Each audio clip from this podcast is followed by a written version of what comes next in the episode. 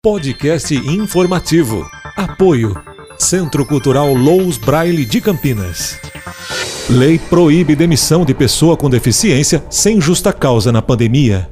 O Programa Emergencial de Manutenção do Emprego e da Renda, que entrou em vigor na terça-feira, 7 de julho, com a publicação da Lei 14.020-2020 e define regras durante o estado de calamidade pública para enfrentar a Covid-19 e o coronavírus, proíbe a demissão de pessoas com deficiência sem justa causa na pandemia. A determinação é muito clara e está no quinto inciso do artigo 17, no terceiro capítulo da legislação. Abre aspas. A dispensa sem justa causa do empregado pessoa com deficiência será vedada. Fecha aspas. Estabelece o programa. Essa especificação é uma importante garantia para trabalhadores com deficiência. Muitos profissionais estão afastados de suas atividades porque fazem parte do grupo de risco. Há uma grande preocupação com o retorno à rotina fora de casa e a possibilidade de contaminação, assim como a dispensa do emprego, sob o argumento da perda de rendimentos por causa das medidas de isolamento social. Vale destacar que esse programa emergencial não altera a lei brasileira de inclusão da pessoa com deficiência, nem a lei de cotas, e não é uma legislação exclusiva para a população com deficiência. Segundo dados da Relação Anual de Informações Sociais divulgados pelo Ministério da Economia, entre os 46,63 milhões de postos com carteira assinada e os benefícios incorporados a essa condição profissional, somente 486 mil são ocupados por trabalhadores com deficiência. Especialistas afirmam que 7 milhões de brasileiros com deficiência estão aptos ao trabalho.